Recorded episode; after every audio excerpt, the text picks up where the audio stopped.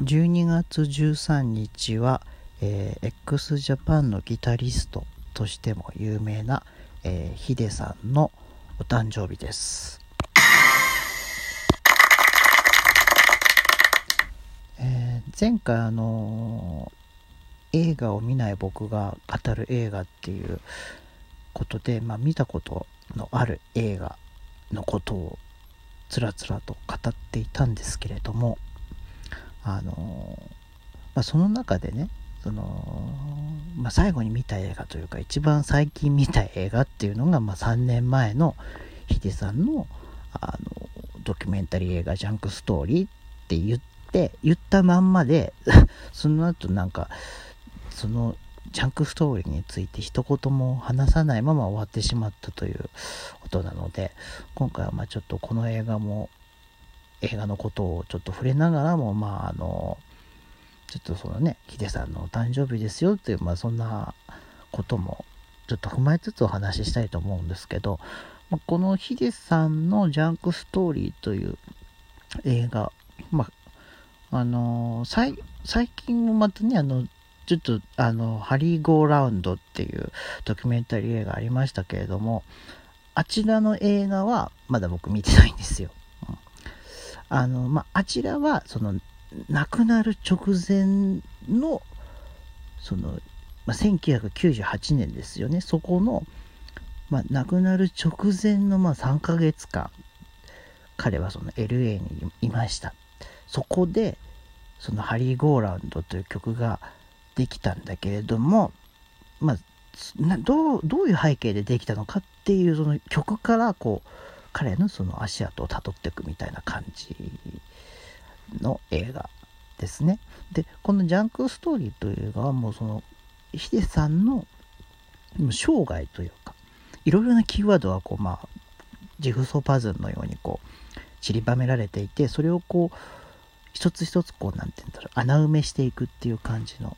映画でしたね。でもあの、彼のその、生い立ちにしてもそうだし、マイクスジャパンまあその前のそのね、バンドの話から、それ解散した後の話とか、それ亡くなった後の話とかっていうのもあったんですけれども、もこの映画非常にね、あのー、なんだろう、客観的にできてるというか、そのいいろいろなテレビとか、まあね、いろんな本とかで語られてるヒデさんっていう部分はもちろんあるんだけれどもでもそれ以外にさらにちょっとそこよりもそこを深く掘り掘り下げた感じのする映画でなおかつなんかこう監督の主観がそんなに入らないっていう我々がこう見てていろいろな捉え方ができるっていうやつですよね。だからかそのこういうねドキュメンタリー映画ってわりかし監督の主観が入りがちかなと、まあ、僕は思うんですけれどもそういうのもあんまりなくて本当にこう見る人それぞれのそのジグソーパズルとその穴を埋めていくという感じがしました。で、まあ、僕このねジャンクストーリーの中で一番その感じたこととしてはまあその亡くなった後のことっていうのが結構僕はあのああそうだったんだっていうふうに思いましたね。わ、り、かしそのんまあ結構ねデリケートな部分というかその亡くなった後のそのねまあ、スプレッドビーバーのメンバーだけでこうライブを回るっていうことになった時のその状態っていうのが結構それが大変だったようで。そのもちろんねそのねファンファンの人たちにまあ、気を使いながらっていう部分があったのかなっていうのもありましたけどそのて言うんでしょうね。やっぱりね当事者がいないライブツアーになるのでいろいろな面で結構そのメンバーそれぞれのそのなんだろう心の部分が結構大変だったということがねよく分かってああなんかすごくこう楽しそうに前向きにやってるんだなっていう風に見えてたけれども実はやっぱり、ね、大変だったんだなっていうのがすごくこう分かってまたそれはそれですごい、うん、こう心に来たというかっていうのもありますし、まその何て言うんでしょうね。なぜ彼は亡くなったのかっていう部分もまあこれもねやっぱ個人個人で解釈の仕方大きく変わってくるんですけど、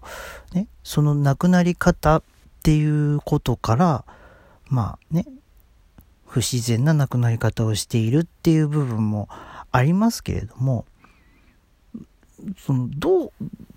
いろいろなんなんだろうねどう捉えても僕はいいとは思うんですよね。な、なんで亡くなったのかっていう理由とかそういうじゃなくてもやっぱり彼が何を思って何をしたのかっていう部分はもう本当にそれがまあ要するにこの映画を見た後に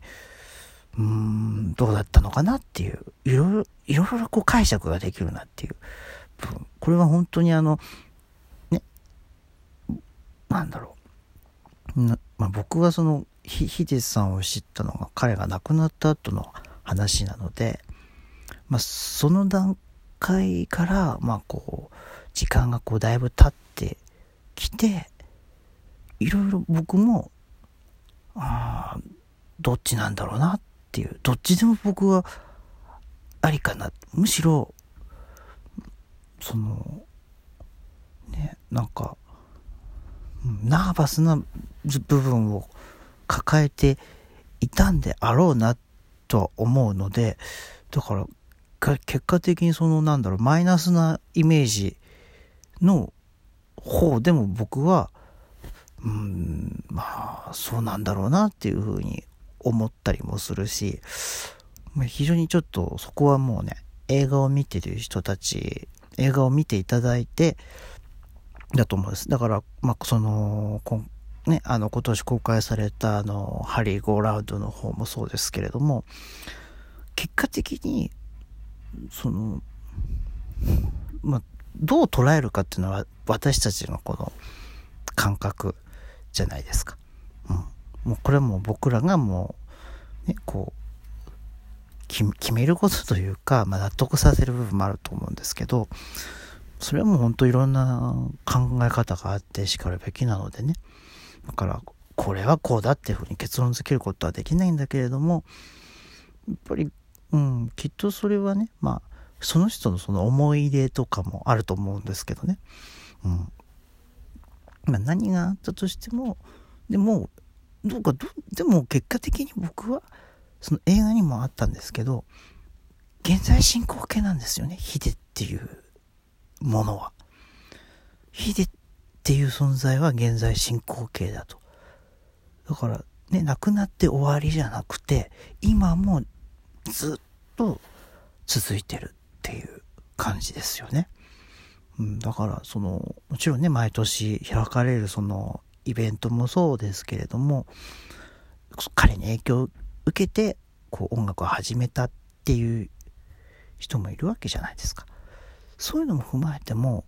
彼のそういう、なんて言うんでしょうね。ヒデっていう物語は決して終わることがない、現在進行形の